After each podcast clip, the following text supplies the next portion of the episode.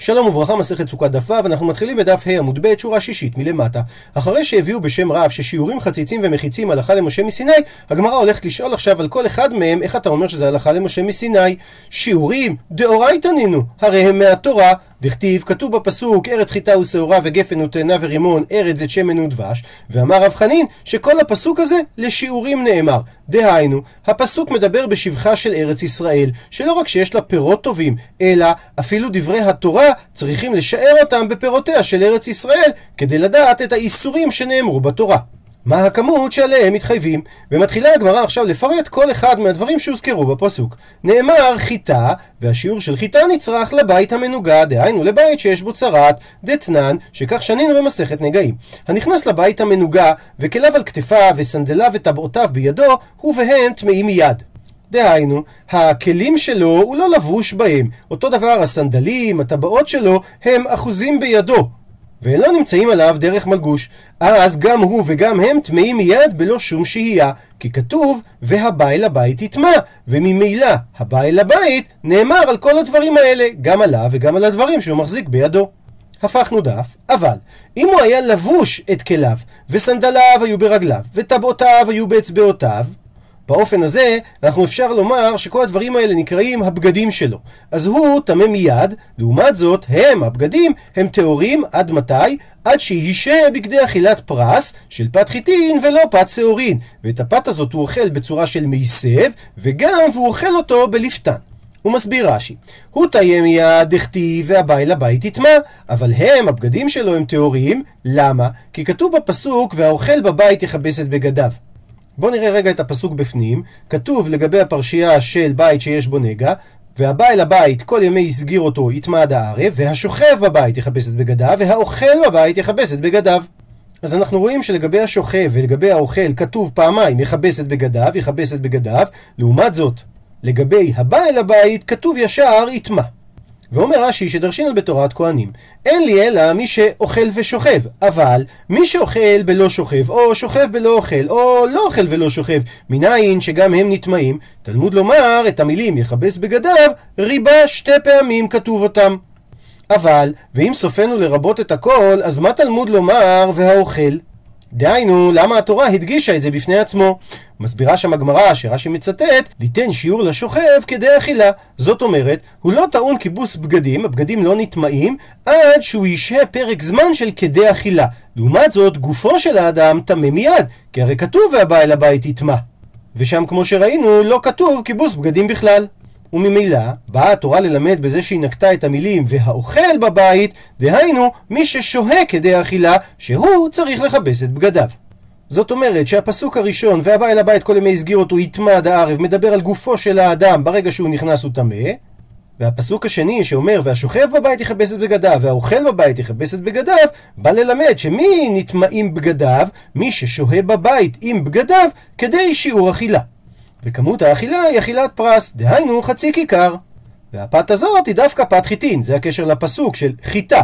כי חיטה, האכילה שלה היא זמן יותר מועט מאשר אכילת פת שעורים. וצורת האכילה זה באופן של הסבה, זו דרך האכילה. כי מי שהוא מסב הוא עסוק באכילה, הוא לא טרוד בדברים אחרים. ולכן שוב הזמן מתקצר. ועוד דבר שמקצר לנו את הזמן, זה שהוא אוכל את פת החיטים בלפתן.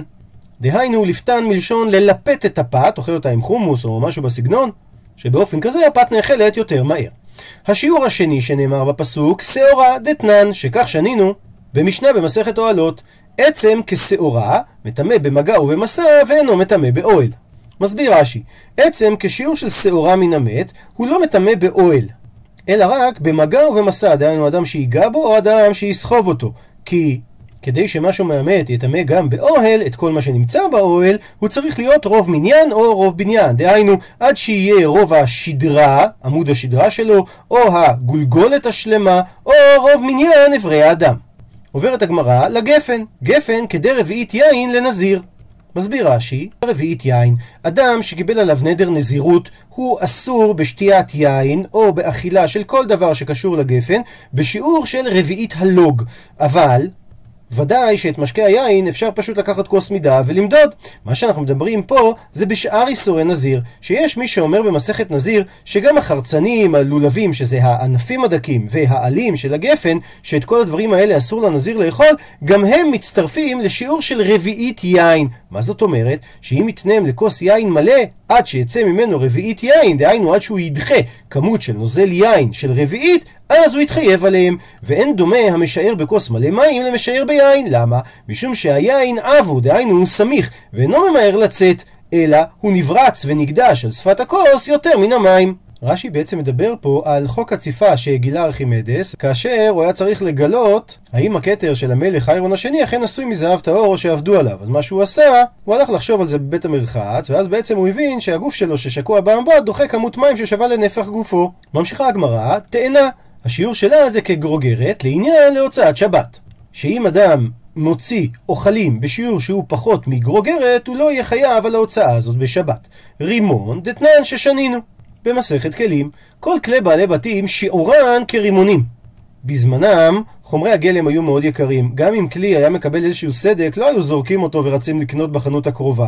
אלא, עד שכלי היה ניקב בסדק שהוא פחות מזה שרימון יכול לצאת בסדק הזה, עדיין שם כלי עליו, הוא היה מקבל טומאה, לפי שבעל הבית חס על כלה, וכשהוא מוציא זיתים, דהיינו, כשיש נקב וכבר אי אפשר לאחסן זיתים בכלי, אז היו משתשים בכלי כדי לאחסן רימונים. אבל זה דווקא בכלי בעל הבית, כי כלי אומן שעומד להימכר, הוא יהיה טהור בנקב כלשהו, כי אנשים לא קונים כלי חדש אם יש בזה נקב.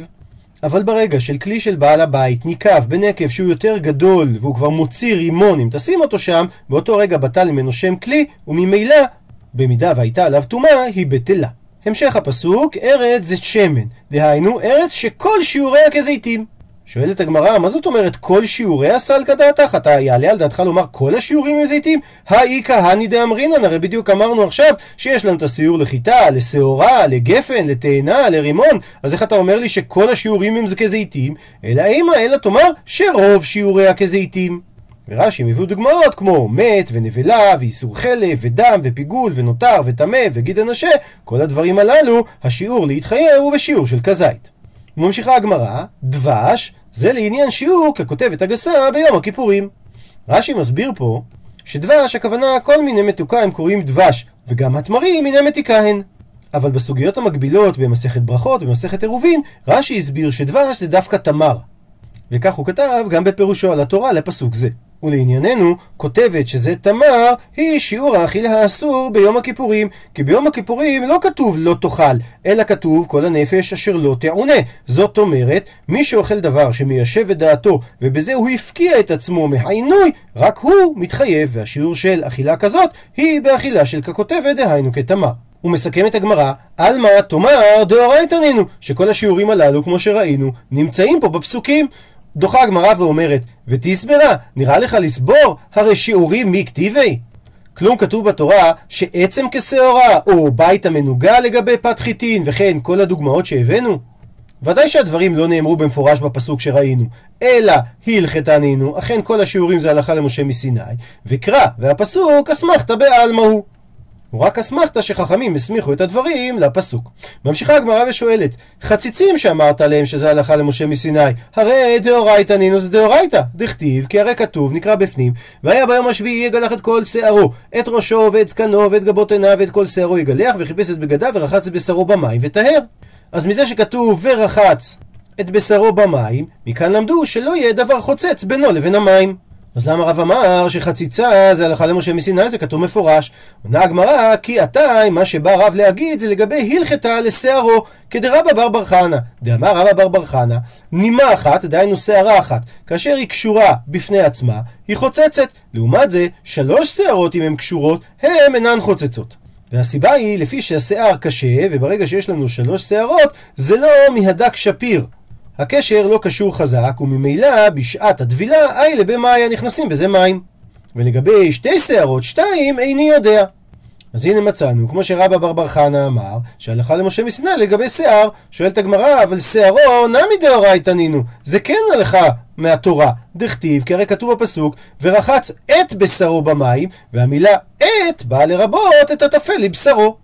ומה הניעו, ומה זה הדבר שטפל לבשרו של האדם? זה שערו. אז אם כך, גם שערו כבר נמצא בתורה, אז למה רב אמר שזה הלכה למשה מסיני? עונה הגמרא תשובה נוספת. כי עתי הלכתה לכדי רבי יצחק. ההלכה למשה מסיני שרב דיבר עליה, זה כמו שרבי יצחק אמר. דאמר רבי יצחק, הפכנו דף, דבר תורה דהיינו הלכה למשה מסיני.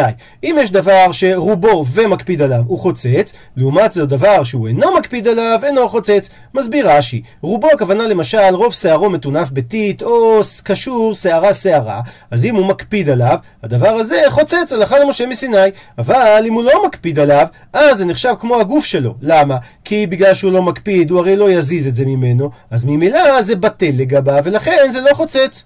ובאו חכמים וגזרו על רובו שאינו מקפיד משום רובו המקפיד, ועל מיעוטו המקפיד משום רובו המקפיד. מסביר רש"י שהם גזרו על רובו שאינו מקפיד, למה? כי אנחנו מדברים פה על רוב, אז זה דומה במקצת לחציצה דאורייתא. כי גם שם דובר על רוב, אבל דובר עם הקפדה, ואותו דבר על מיעוטו המקפיד, כי גם פה יש פרמטר שדומה לעניין ההקפדה. דהיינו, מדאורייתא רק אם הבן אדם מקפיד וגם מדובר על רובו של השיער, הוא יהיה חוצץ. ובאו חכמים ואמרו, אם הוא מקפיד אפילו אם זה לא רובו של השיער, או אם זה רובו של השיער אפילו אם הוא לא מקפיד, זה יהיה חוצץ מדרבנן.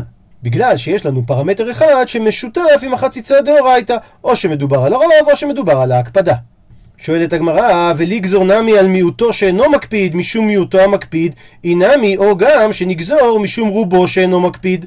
דהיינו, למה שלא נגזור במקרה שזה אומנם לא רובו של השיער וגם הוא לא מקפיד, אבל בסופו של דבר זה דומה למקרה שהוא לא מקפיד ועל כן רובו של השיער, או למקרה של לא רובו של השיער אבל הוא כן מקפיד. עונה על כך הגמרא, היא גוף הגזרה. דהיינו, הסיבה שאתה רוצה לגזור עליו זה מדברים שהם עצמם גזרה, כדי שלא תיכשל בזה שתגיע בטעות לחציצה דאורייתא. ואנא ניקום ונגזור גזרה לגזרה? ואנחנו נבצע הרחקה עוד יותר, נגזור גזרה לדבר שהוא עצמו הרחקה, לגזרה הראשונה?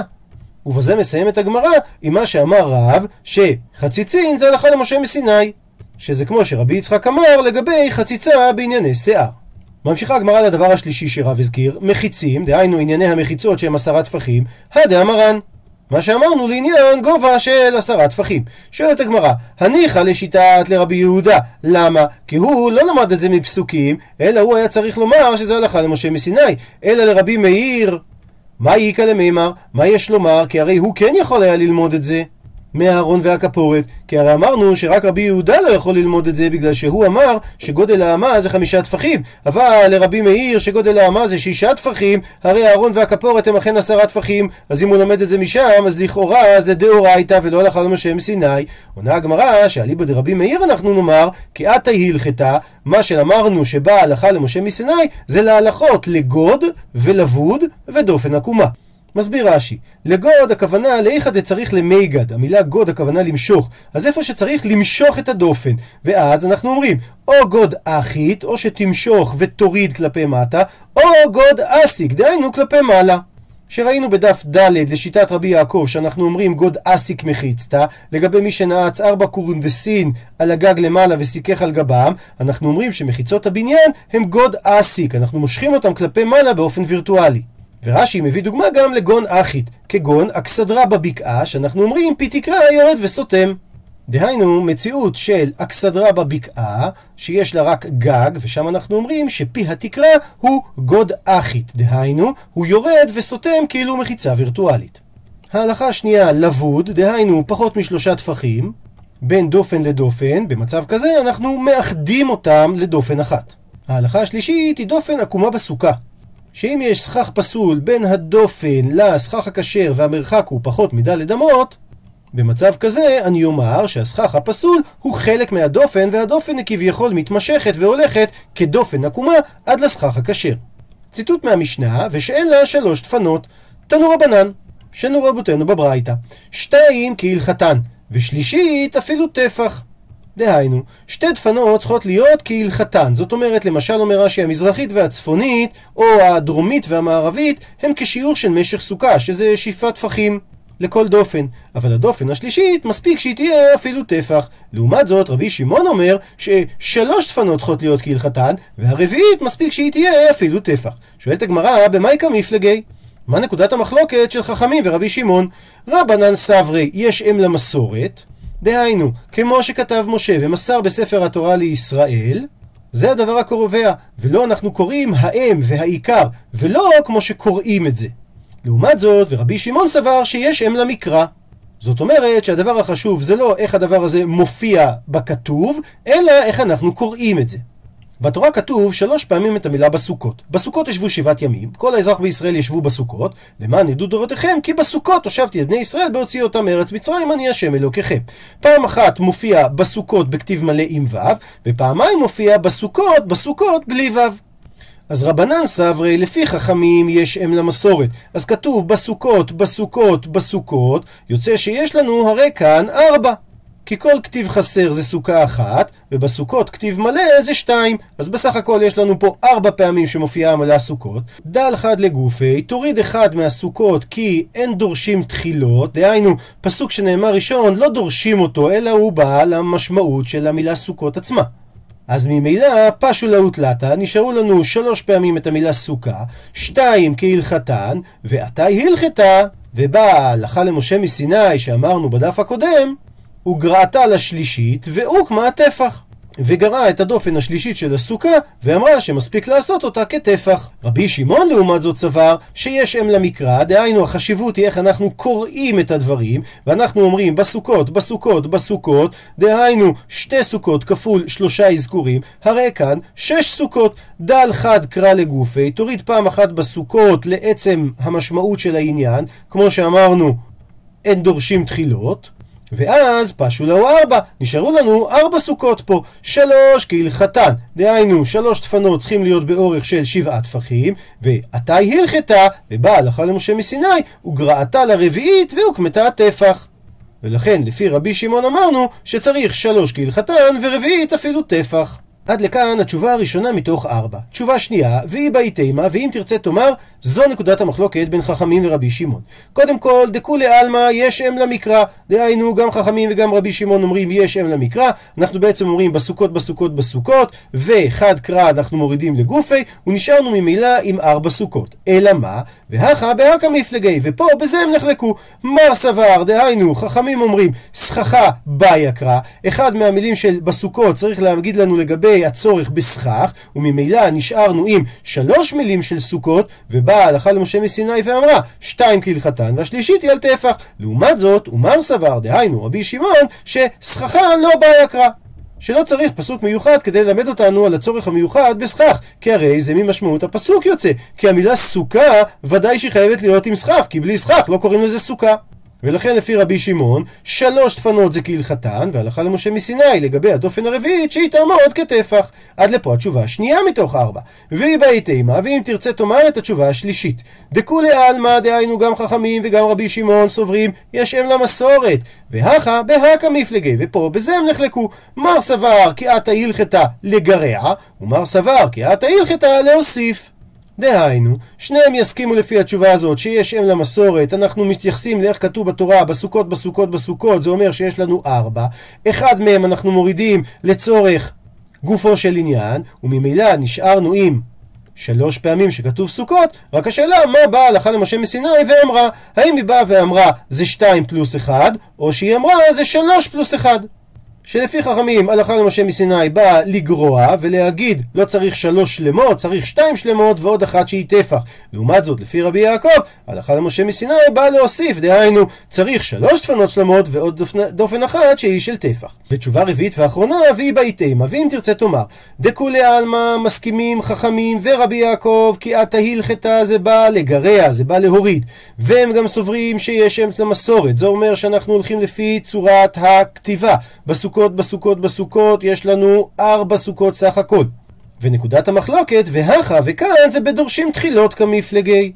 דהיינו, האם אנחנו מורידים אחד עבור צורך לדרוש לגופו של עניין, או שאנחנו לא מורידים אותו ואנחנו כן דורשים אותו, וזה הכוונה דורשים תחילות. שמר סבר דורשים תחילות, דהיינו לפי רבי יעקב, אנחנו מתייחסים לכל ארבעת הפעמים שכתובים, וממילא מה שהלכה למשה מסיני באה לגרע, היא הורידה מהמספר 4 למספר 3, זה אומר שלוש דפנות כהלכתם, ועוד דופן אחת שהיא טפח. לעומת זאת, ומר סבר שזה חכמים, אין דורשים תחילות. הכוונה, אנחנו צריכים פעם אחת שכתוב בפסוק את המילה סוכות כדי לדעת לגופו של עניין, וממילא אנחנו נשארים עם שלוש, ואם אמרנו שהלכה למשה מסיני באה לגרע, זה אומר ששתיים הן שלמות ואחת היא טפח. רב מתנה אמר שהמקור לטעמי דרבי שמעון מהכה מפסוק אחר, מכאן, פסוק בישעיה שאומר, וסוכה תהיה לצל יומם מחורב, ולמחסה ולמסתור מזרם וממטר.